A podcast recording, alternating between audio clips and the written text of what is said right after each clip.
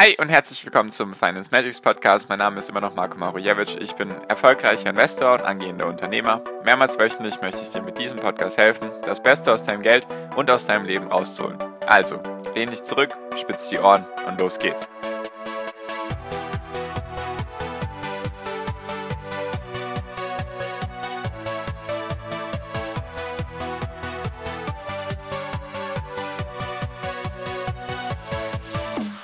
Viel zu viele Leute kümmern sich um den falschen Einflussfaktor, wenn es um deinen Vermögensaufbau geht. Also es gibt sozusagen zwei Faktoren, die dafür maßgeblich sind, ob du vermögend bist oder nicht und wie schnell du es wirst.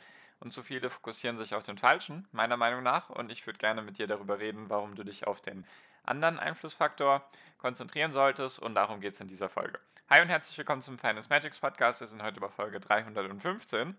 Und ich habe mir gedacht, oder ich erzähle mal, was ich gemerkt habe mal wieder, was viele Leute in meinen Augen falsch machen. Ich will mich da gar nicht irgendwie darüber heben, nur meistens hat das ganz gut geklappt, dass die Sachen, die mir aufgefallen sind, dass das eben Fehler waren, die ich dann in Zukunft nicht mehr gemacht habe. Vielleicht habe ich die unterbewusst auch irgendwann gedacht oder gemacht. Deswegen will ich einfach sie mit dir teilen, damit du sie selbst nicht mehr begehst. Genau, und das ist auch ein bisschen noch der Hinweis für die Überraschung in der nächsten Podcast-Folge. Ich habe da eine Überraschung vor. Also es gibt etwas, was ich dir präsentieren mag in der nächsten Folge, deswegen hör auch auf jeden Fall die nächste Folge an, damit du dann nichts verpasst. Genau, also am besten den Podcast abonnieren, hilft natürlich auch dem Algorithmus von den Podcast-Plattformen, damit mehr und mehr Leute den Podcast sehen, deswegen freut es mich auch, wenn du ihn abonnierst. Genau, so, also und zwar die zwei Einflussfaktoren, die für dein Vermögen letztendlich verantwortlich sind. Und zwar gibt es zwei Stück. Und zwar sage ich mal, wenn du dir einfach anschaust, was sind die grundlegendsten Sachen, wenn es um Vermögensaufbau geht, dann geht es erstens um deine Sparrate, das ist der erste Einflussfaktor, und dann geht es um deine Rendite. So könnte man es zusammenbrechen. Bei den Investments, zumindest jetzt bei Aktien und ETFs, bei Immobilien geht es dann natürlich noch um andere Dinge, aber ich würde sagen, bei Aktien geht es darum, und auch bei ETFs geht es darum, wie viel kannst du investieren und wie viel Rendite machst du damit, und genau. Und ich habe eben das Gefühl, dass sich zu viele auf den falschen Einflussfaktor konzentrieren, bevor ich dir jetzt sage, welcher meiner Meinung nach der falsche ist, würde ich einfach gerne mit dir ein paar Rechenbeispiele machen, damit es dir wahrscheinlich auch selber klar wird. Und zwar habe ich mal wieder ein Zinseszinsrechner-Beispiel, damit es am besten illustriert werden kann, weil, genau, finde ich eben immer am hilfreichsten, sich das mal ein bisschen so vor Augen zu führen, wie das eben sich verhalten kann. Und zwar habe ich einfach mal, kann auch jeder einfach googeln, ich benutze immer zinsenberechnen.de und dann Sparrechner, einfach mal eingeben im Internet, dann findest du es. Und ich habe mir jetzt mal gedacht, wir berechnen da ein paar Sachen. Und zwar ist das immer so aufgebaut, am Anfang gibt es, wie viel Anfangskapital hast du, wie viel ist deine Sparrate, läuft die monatlich und wie viel ist der Zinssatz, also sozusagen die Rendite, die du erwartest, was ist deine Ansparzeit und Steuersatz berücksichtigen oder nicht. Also Anfangskapital habe ich jetzt einfach mal 5.000 € genommen und als Sparrate einfach jetzt mal 500 € pro Monat, einfach damit man das ein bisschen einfacher rechnen kann, deswegen auch keine komischen Zahlen. Ich hätte jetzt auch 100 € oder 1.000 € nehmen können. Nur 500 € denke ich passt ganz gut. Sparintervall monatlich. Und ich wollte jetzt mal mit dem Zinssatz anfangen, den sehr, sehr viele immer nehmen. Und zwar diese 7% beim MSCI World. Das ist ja so der Zinssatz eigentlich, der immer genannt wird, wenn es um Aktien geht, dass man langfristig damit 5, 6, 7, 8% oder von mir aus auch 9, 10% machen kann. Und die Ansparzeit habe ich jetzt einfach mal 30 Jahre genommen. Der Durchschnitt meiner Zuhörer ist so in etwa in meiner Altersgruppe, also ich bin aktuell 25, deswegen sowas um den Dreh rum. Viele interessieren sich wahrscheinlich dann für die nächsten 30 Jahre, bei manchen vielleicht auch nur 20 Jahre oder 10 Jahre. Nur habe ich mir einfach gedacht, am besten fällt es auf bei 30 Jahren.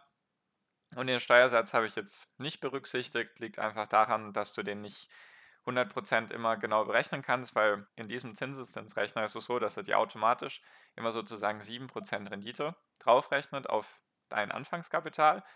Und dann immer, wenn du über diese 801 € bist, sozusagen, wenn du mehr als 801 € Gewinn pro Jahr machen würdest, dann werden direkt die Steuern abgezogen. Deswegen finde ich das nicht ganz optimal, deswegen habe ich ihn jetzt einfach mal nicht berücksichtigt. Kommt natürlich auch darauf an, ob du die Aktien im Privatvermögen hältst oder dann im Betriebsvermögen und so weiter.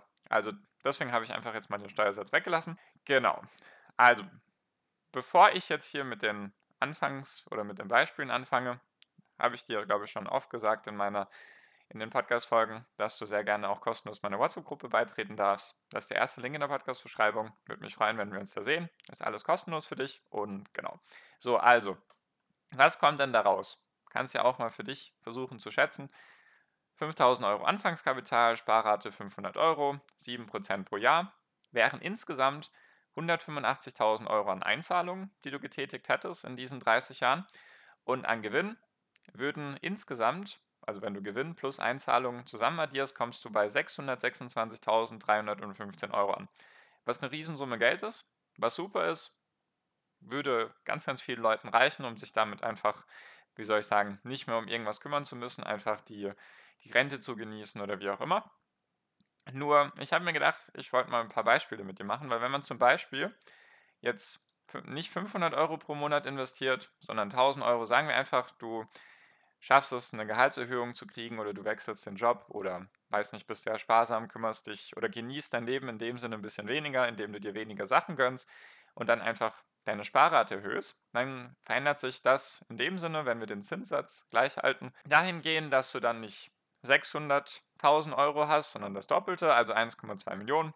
Genau gesagt wären es 1.214.570 Euro. Also es würde sich einfach verdoppeln. Wir haben immer noch dasselbe Anfangskapital, 5.000 Euro, pro Monat 1.000 Euro, immer noch derselbe Zinssatz und immer noch dieselbe Ansparzeit und immer noch keine Berücksichtigung der Steuer.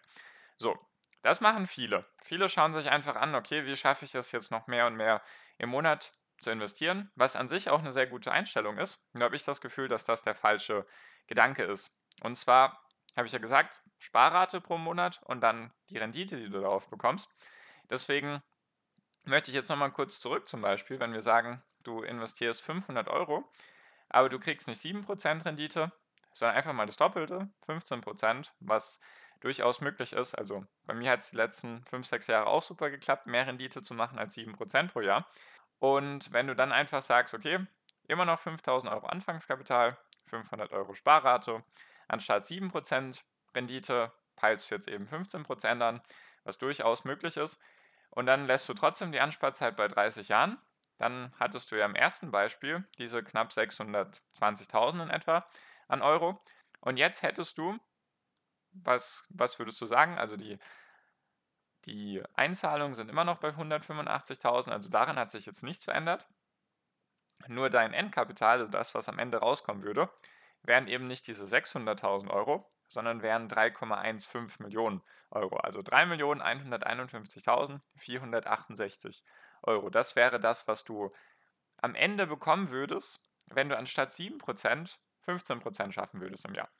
Was ich als sehr realistisch empfinde. Einfach, wenn du dich mit Aktien beschäftigst und da einfach eine Strategie hast und dich einfach darum kümmerst, dass du deine Strategie gut anwendest und dann auch deine Fehler reflektierst und deine Strategie verfeinerst und so weiter, dann habe ich ja, glaube ich, schon oft gesagt, dass mein Mindestziel pro Jahr ist 20%. Deswegen würde ich einfach mal kurz auch das ausrechnen, damit du da vielleicht noch den Unterschied merkst. Also bei 7% mit 500 Euro im Monat waren es ja knapp 600.000, bei 15% waren jetzt eben 3,1 Millionen und wenn man jetzt einfach mal 20% nehmen würde, also nochmal 5% mehr, ist natürlich dann auch Arbeit, also das kriegt man nicht einfach, das ist dann kein passives Investieren, da geht es dann wirklich um das aktive Investieren, Aktien raussuchen, analysieren, verstehen, die Geschäftsmodelle verstehen, auch zu sagen, okay, wann kaufe ich die Aktien, wie viel kaufe ich davon, wann verkaufe ich sie, also da ist auf jeden Fall mehr Arbeit dahinter und da würden dann nicht 600.000 Euro im ersten Beispiel rauskommen, wie ich gesagt hatte, bei 7% und auch nicht 3,1 Millionen. Ich will jetzt auch gar nicht sagen, dieses Thema mit diesem Rechenbeispiel, natürlich muss man das auch erstmal schaffen, 30 Jahre lang konstant, jeden Monat die gewisse Sparrate und dann die Zinsen oder die Rendite hinzukriegen. Und ich will auch gar nicht sagen, dass das eben das Ziel sein sollte, da jetzt, dass jeder Millionär wird oder so. Das Ding ist einfach nur, wenn du gewisse Ziele hast, dann ist es auch möglich, sag ich mal, mit einer höheren Rendite schneller dein Ziel zu erreichen. Kannst auch gleich ausrechnen. Nur jetzt ganz kurz, 500 Euro pro Monat, 30 Jahre Ansparzeit, wären eben bei 20% Rendite pro Jahr, wären das eben nicht 600.000, nicht 3,1 Millionen, sondern 9.046.394 Euro. Also du hättest, sagen wir mal, das 15-fache von dem Anfang, also bei den 7% pro Jahr, hättest du jetzt das 15-fache, wenn du deine Rendite von 7% auf 20% erhöhen würdest. Ist natürlich nicht einfach, schaffen auch nicht viele langfristig, deswegen, da muss man auf jeden Fall dranbleiben und sich darum kümmern und eben auch immer besser werden und den Markt verstehen und so weiter. Nur es ist auch zum Beispiel schon hilfreich genug, anstatt 7% pro Jahr anzupeilen, dass man sagt, okay, ich mache ein bisschen Aktien oder ich interessiere mich dafür, dass man dann sagt, so, ich mache jetzt, mein Ziel sind jetzt nicht 7%, sondern zum Beispiel 12% pro Jahr. Dann hätten wir auch nicht nur in Anführungszeichen diese 600.000 Euro, diese 620.000 Euro, sondern dann hätten wir schon bei derselben Sparrate von 500 Euro, bei 30 Jahren Ansparzeit, aber 12% Rendite pro Jahr, hätten wir schon 1.691.000 Euro. Also hätten wir auch fast nochmal das Dreifache mit 5% mehr Rendite pro Jahr, was dann schon für viele, denke ich, realistisch erscheint, einfach wenn man sich ein paar Prozent mehr pro Jahr versucht anzueignen. Weil was ich zum Beispiel sehr interessant finde, selbst wenn man jetzt mal ganz abstrus sagen würde, man spart jetzt nicht 500 Euro pro Monat, sondern wirklich 5.000 Euro. Einfach jetzt mal ein Beispiel komplett aus der Luft gegriffen. Man sagt jetzt, man bleibt trotzdem bei diesen 7% pro Jahr, also man weiß nicht, man gibt Vollgas, weiß nicht, man steigt auf der Karriereleiter hoch, ich weiß nicht, man macht dies und das und jenes und wird einfach sehr, sehr wertvoll. Und dann macht man eben nicht 500 Euro, sondern 5.000 Euro pro Monat, also man hat das Zehnfache, jedoch die Rendite, man kümmert sich sozusagen nicht um die Rendite, sondern man sagt einfach, ich spare mehr, verzichte auf mehr Sachen oder was auch immer, lebe weniger und arbeite mehr, was natürlich auch immer wichtig ist, dass man da die Balance hält, dann hätte man eben nicht diese knapp 620.000 Euro, sondern halt 5,9 Millionen. Also man hätte in etwa das Zehnfache. Nur das Interessante war ja, dass dieses Ergebnis mit diesen 5,9 Millionen hätte man schon toppen können, indem man diese 500 Euro Sparrate pro Monat lässt und einfach nur versucht, mehr Rendite zu erwirtschaften. Also nochmal, um dich daran zu erinnern, hättest du 500 Euro genommen pro Monat und anstatt diese 7% hättest du 20% versucht, Rendite zu erreichen, hättest du ja 9 Millionen Euro hinbekommen. Und so hättest du jetzt, selbst wenn du die Sparrate verzehnfachst, was extrem schwierig ist und was dann auch mit, mit Verlusten oder du musst dich dann einschränken im Leben, was dann damit einhergehen würde, hättest du trotzdem weniger. Also natürlich sind das hier Riesenzahlen. Mir geht es auch gar nicht darum, jetzt irgendwie diese Zahlen klein zu reden in bestimmten Beispielen. Ich wollte dir nur mal aufzeigen, warum ich meiner Meinung nach denke, dass sich eben viel zu viele auf den falschen Faktor des Vermögensaufbaus konzentrieren. Also dass sie sagen, so, ich spare jetzt und ich verzichte auf Essen gehen und Urlaub, obwohl ich es mir leisten könnte, weil ich einfach meine Sparrate erhöhen will. Anstatt 100 Euro will ich dann 300 Euro haben oder anstatt 500 Euro will ich 1.200 Euro pro Monat haben.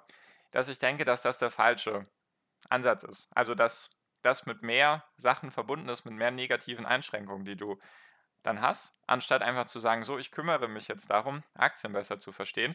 Also deswegen mache ich zum Beispiel auch Aktien. Nur damit du es verstehst. Also der ganze Podcast, das ganze Thema Aktien ist nicht darum, hat natürlich auch damit zu tun, dass ich es natürlich mega spannend finde. Nur wenn ich mir dann einfach anschaue, was ich an Rendite gemacht habe in den letzten Jahren pro Jahr und ich würde das einfach vergleichen, hätte ich mich sozusagen darum nicht gekümmert, dann hätte ich jetzt einfach, wäre mein Depot viel, viel kleiner. Deswegen habe ich einfach das Gefühl, dass sich viel zu viele auf die Sparrate fokussieren, dass sie sagen, so, ich muss jetzt mehr und mehr Geld sparen pro Monat oder mehr und mehr Geld investieren, anstatt zu sagen, also es ist auch überhaupt nichts dagegen zu sagen, man erhöht die Sparrate.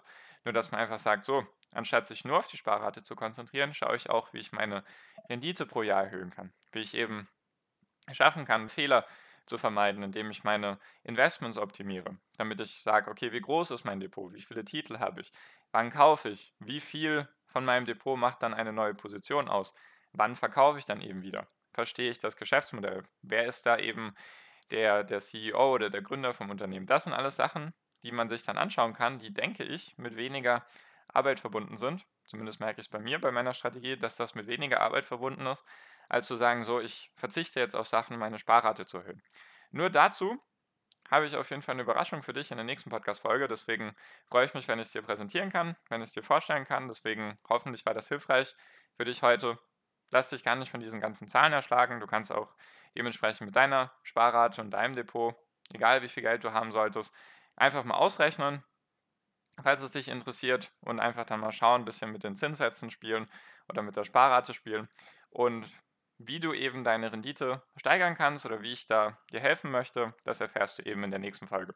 Deswegen, ich lasse jetzt auch extra hier noch den Spannungsbogen oben, damit du dir dann auch die nächste Folge anhörst.